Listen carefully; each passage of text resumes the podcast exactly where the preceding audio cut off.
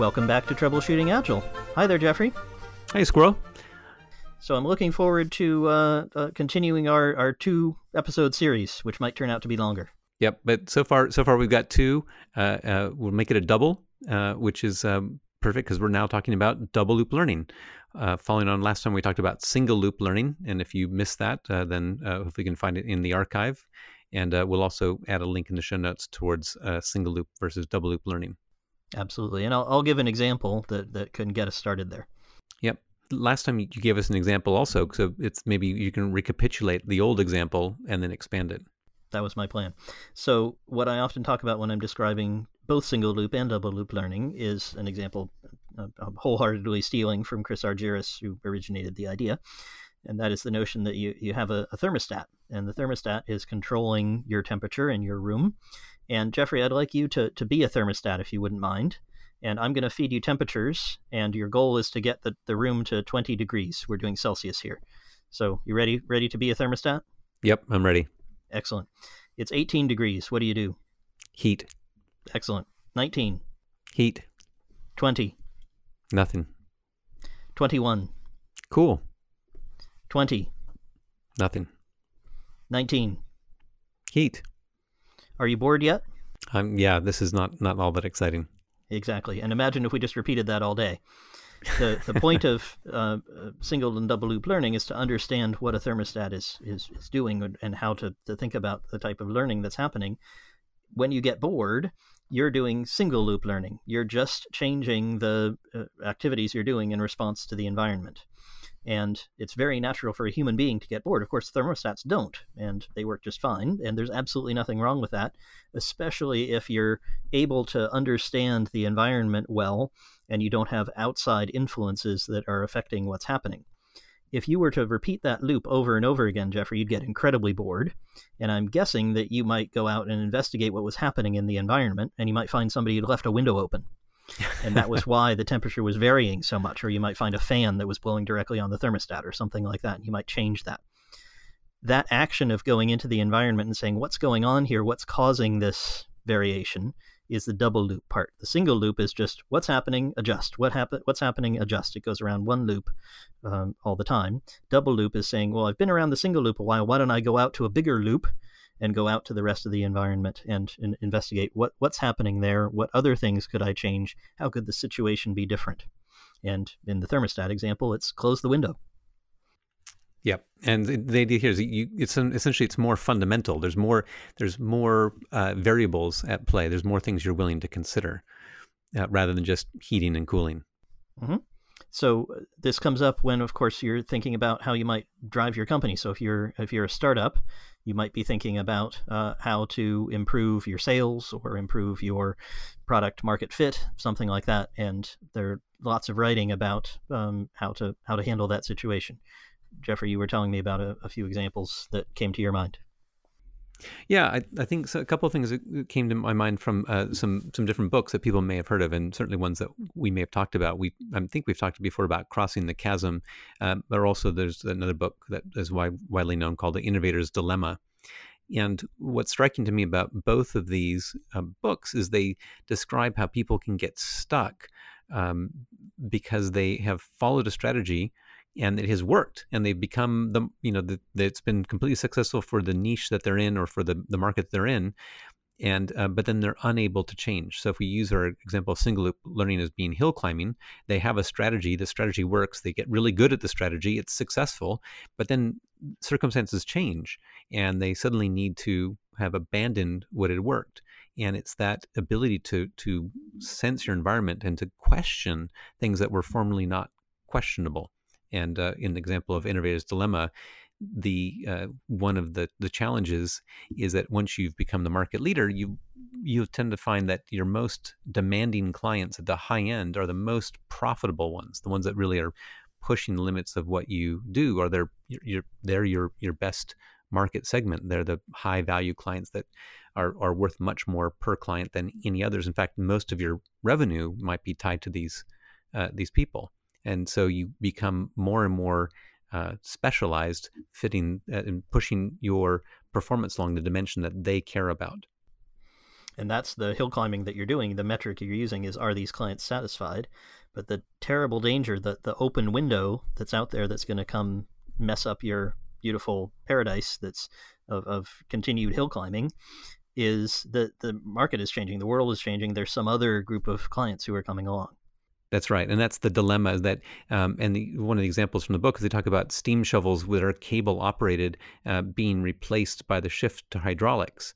And in a sense, it was, it was the dilemma was that everyone could see that the future was hydraulics. There were inherent advantages to hydraulics that uh, meant they would be better in the long run. But in the short run, they weren't as good as the cable operated building equipment, and the most demanding clients, they wanted better cable operated things. And uh, so they, they weren't, uh, the, the leading companies weren't able to take on the challenge of embracing hydraulics and bringing these hydraulic based products to market that were, in the eyes of their existing client base, worse than what they already offered. They would have been going down the hill. They would have had to go to, to a worse outcome. That That's right. And, and so the example from there is that if you have uh, these road grading machines that were cable operated, that you'd use if you're laying out a uh, housing development, that were the ones that were grading the street. Uh, those were the one, machines that they were selling, these big, expensive machines that were very profitable. And uh, the hydraulic uh, machines came in, couldn't do that work. But what they could do, and this was the, their selling point, is they could dig the ditch from the road, from the, the main sewer out to the house. And they weren't displacing the cable machines. They were replacing people with, with shovels. So there was a, a low-end market that could be reached. And uh, that was what gave the new entrants in the market a place to go that the existing uh, manufacturers Uh, eschewed, because it wasn't profitable. It wasn't as it wasn't what their most expensive uh, uh, and most profitable clients demanded. So if we go back to the kind of optimization methods, if you're if you're trying to climb a hill and you want to get to a better and better view, you just keep going. Which way is the steepest? How can I go up the most? Whereas this was saying, I actually need to go down into a valley, and I need to go find myself a different hill. And the first thing I have to do is go down. I have to be, become worse. And it turns out there was a nice place for them to go where they could continue making some profit while they were worse. But then the technology improved, so in fact, they were better for the original purpose and displaced the original uh, folks. That's right. And there's several examples in this book, and there's no need to recapitulate them all, but they all um, suffer from this, this, they all have the same characteristic of take what you're doing before and do something different. And Crossing the Chasm is a bit similar, because he talks about the the need to kind of flip-flop your strategy as you as you are in a cross the chasm in a niche, and then you go mainstream, and then you uh, expand out again in the main market. You're, you're reversing, in a sense, your strategy every time there's a market change, and that's very hard to do. And things that used to work don't work anymore. Yeah, that's right. So the single loop learning is not enough. That's right. And now, it's, now one thing that happens is that this double loop learning might be required before you ever get to success. So let's not let's not let's not assume that this is only something that happens once you're the market leader.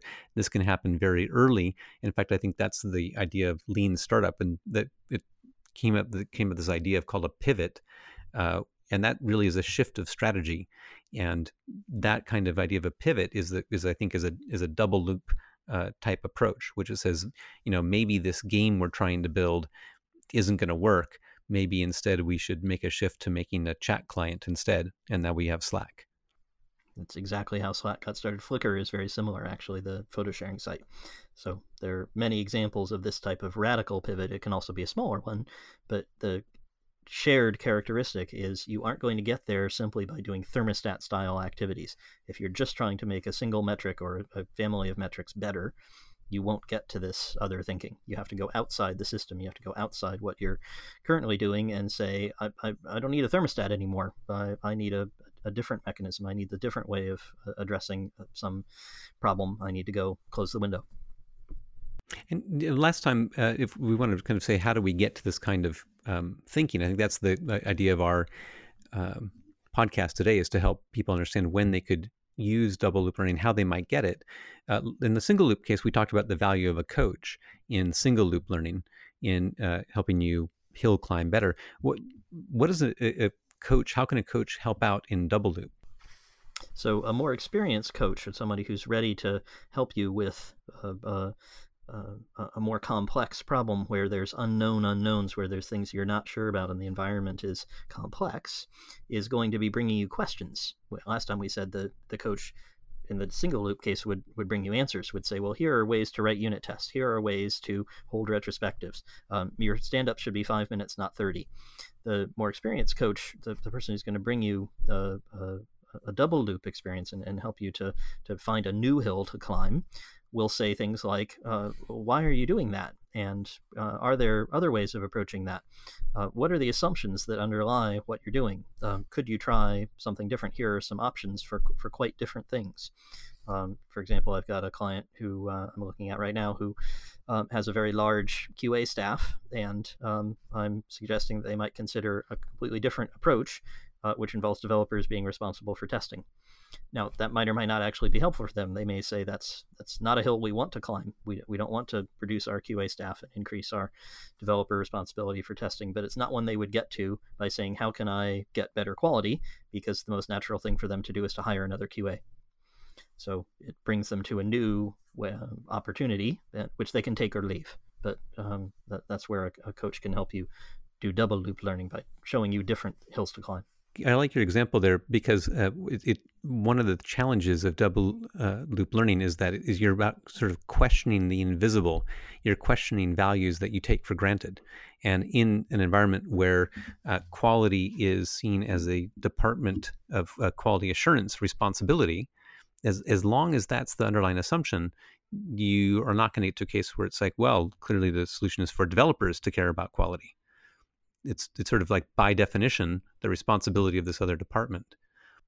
Indeed. And if you keep just doing single loop learning, you'll be like you were, Jeffrey, as the thermostat trying to make the, the figures go up and down. And if you, you don't understand why you're heating and cooling, you're going to be doing a lot of different things to train your staff, to add more, to subtract people, to hire better people. You won't ever think, oh, I could do a completely different thing, which, again, may or may not work for you, but it's a way of thinking that you won't uh, have the opportunity to consider if you don't do some double loop thinking. This is one of the uh, the points about the value of experience uh, when we were talking about the series is um, what happens when you get sort of the difference between a newly minted agile coach who's learned all the practices and has learned the book by heart. Um, you know, they're going to say, well, here's the answers from the book. The, the value of experience is you've seen more things, and therefore you you can think more broadly and, and find more things to question. On this question of quality, uh, you, I think, have uh, talked about something that you have experience, which is the um, maybe we don't need quality. Maybe you can, you can share a little bit of that experience and where that question comes from. Uh, well, it just comes from considering um, uh, uh, options that the client has, in this case, for, for me, they're clients of my consulting services, where the client hasn't considered a, a new option. And I look at, that's why I try to ask what their assumptions are. And they'll say things like, well, of course, we need to improve quality. And to do that, we need to add Q A people. What we need you to do, Squirrel, is, is give us a better way to, to test Q A people and get, get better folks in, because ours aren't good enough. And that leads me, once I understand that assumption, then I can question it and look at my experience and say, well, wait a minute, there are other options. Again, might not be right for them, but it gives them a, a new perspective. And and there was a time where you probably would have had the same perspective. Absolutely. I remember doing lots of hill climbing with very, what I now think of as blinkered points of view, where I thought, well, it's, it has to be this way. And I learned a lot about new ways of thinking and trying things. And that's why I've worked with so many startups and tried so many different things. That's, I think, helps me to be a more effective consultant. I think this is one of the main Uh, aspects that that uh, experience provides. My experience is similar, which is I've had very uh, in, invisible blinkers on me that I, I couldn't, I didn't realize my view was constricted. But after having them removed again and again, uh, learning about so many assumptions that I had built in that I could never question, and realizing that I had been limiting my own options, it's made me more hungry to look around and, and find more limits that I'm imposing myself. And that's one of the things when I when I talk to people about uh, their situation, they often tell me that uh, it, it's striking. I come up with uh, op, uh, um, different alternatives that they'd never considered. I expand their horizons, and I think that's one of the the, the big value that experience brings is is uh, more ability to question uh, um, and uh, to to to realize the kind of limits that we put on ourselves. But I, I did want to encourage people if they're, they're sitting there saying, well, I haven't got all that experience, so um, I can't, and I can't a, a afford a, a, a super experienced coach, so it's hopeless for me. Please don't think that. Um, I'll give you one example, which I'm uh, building on from the, the, the last podcast, where you, you wouldn't have required any particular amount of experience to, to make this uh, intervention that I did with this client, which is terrible for me to say because I'm describing how, how it's relatively easy to do what I do, and um, people pay me for it. So uh, sorry, sometimes it is actually fairly easy, but you, you do have to have a double loop mindset. I think that was what was helpful. So in this case, I described last time that I had a client where the, the main problem that they presented with was um, the C T O doesn't have any time. Um, he has thirty direct reports. Uh, we're inefficient at meeting all these client demands. Look at this. They had literally a wall probably thirty, forty feet long, you know, on which they had described each of the thirty different people and their teams and what they were working on, which client they were working for is color-coded. It was an amazing system that they had for managing this complex set of demands from clients. And the assumption they had, and this is where the questioning the assumptions came in very, very useful, the assumption they had was they just needed to make this board more efficient and needed to make that team work more efficiently at churning through a large number of client demands.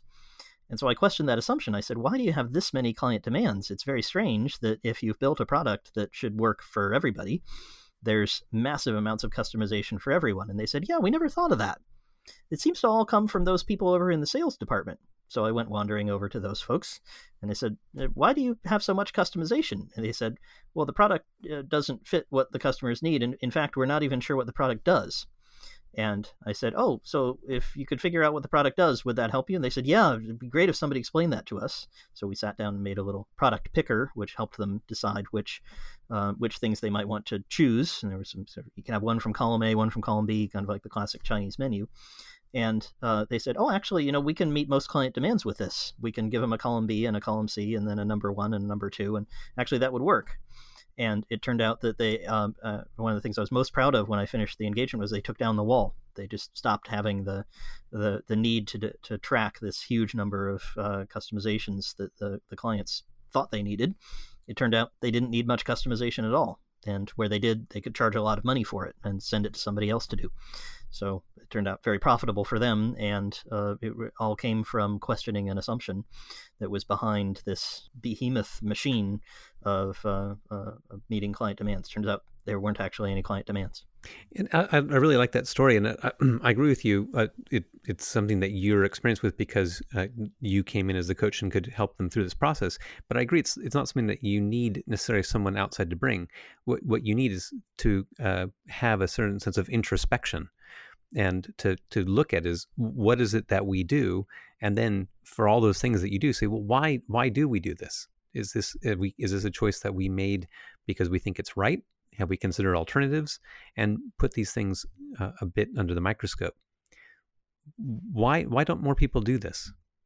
Um, I, I suspect they probably don't know about the different types of reflection. So they're they're probably either not reflecting, or they re- reflect really only in a single loop way. There aren't a, a lot of examples that I can think of where um, it's kind of well known that a, a double loop approach might be helpful. We wish Chris Argyris were better known because they, they, this would save a lot of people a lot of heartache. They wouldn't have, my client wouldn't have had to make that giant wall. They could have questioned the assumption much earlier.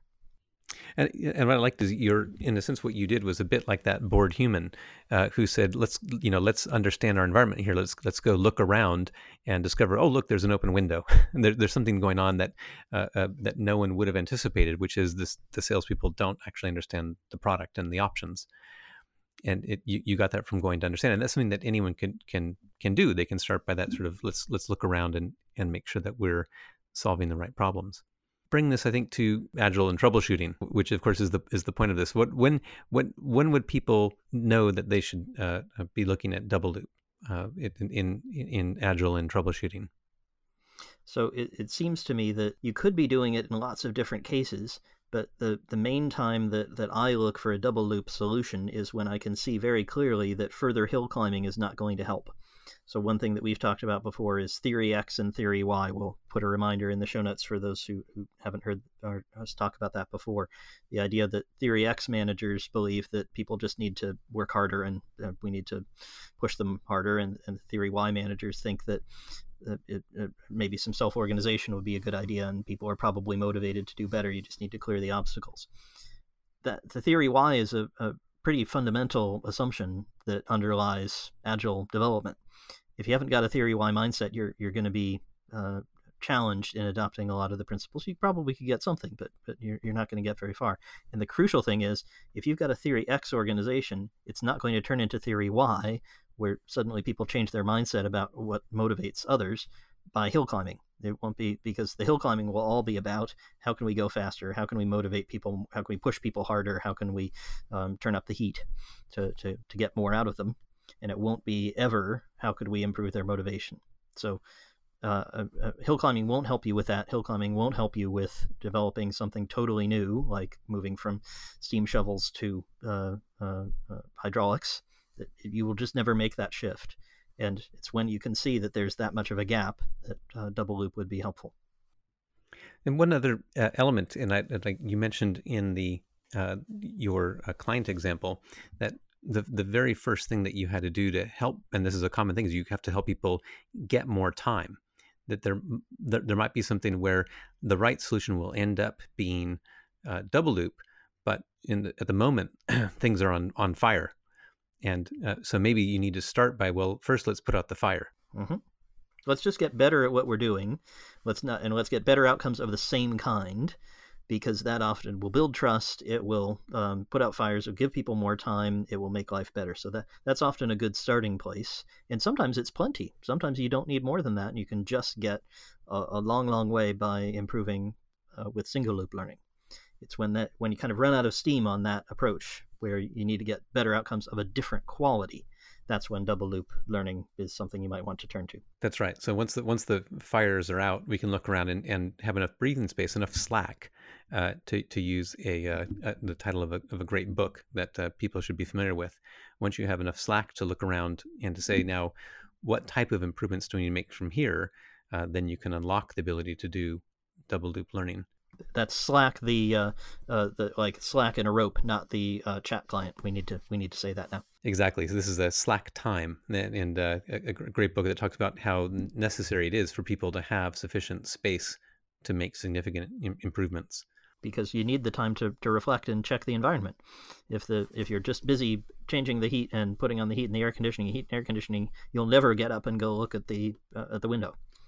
You need enough time to be able to do that. But I will say, if you are a uh, someone who is not willing uh, to question the values, if you are, um, you've got this space and you're looking around and you're saying, "Yep, yeah, I still, I still want to be better. I want to troubleshoot my agile organization. I want all these benefits, but uh, you know, I really, really like that Theory X stuff, uh, and uh, you know, I like, I like everything about the Agile Manifesto except for its focus on people and uh, people communicating and collaborating. What I really want them to do is be really agile, but do what they're told."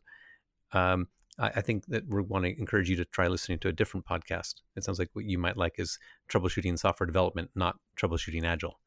That sounds like a good plan. Um, we'll we'll let you know if somebody starts that one, because that would be pretty focused on a single loop approach to improving your organization, which is not a bad thing, but which is unlikely to get you massive shifts. It's, it's unlikely to get you the, the benefits that you should expect and people talk about from an agile organization. That's right. And um, I think that's the end of our two-part series. Uh, it's up to now our listeners to try to uh, uh, help convince us to uh, extend it in the, the way we've been known to do. Um, how, how could they do that, Squirrel? Well, they can ask us questions. They can offer to uh, uh, give us a different point of view, tell us stories about where they're having trouble applying some learning or where they, they think they have a different approach. All of those would be very welcome, and they can have a look at troubleshooting agile dot com and send us a, send us a note there. All right. Well, I can't wait to see what people send us. Sounds good. Thanks, Jeffrey. We'll see you next time. Thanks, Squirrel.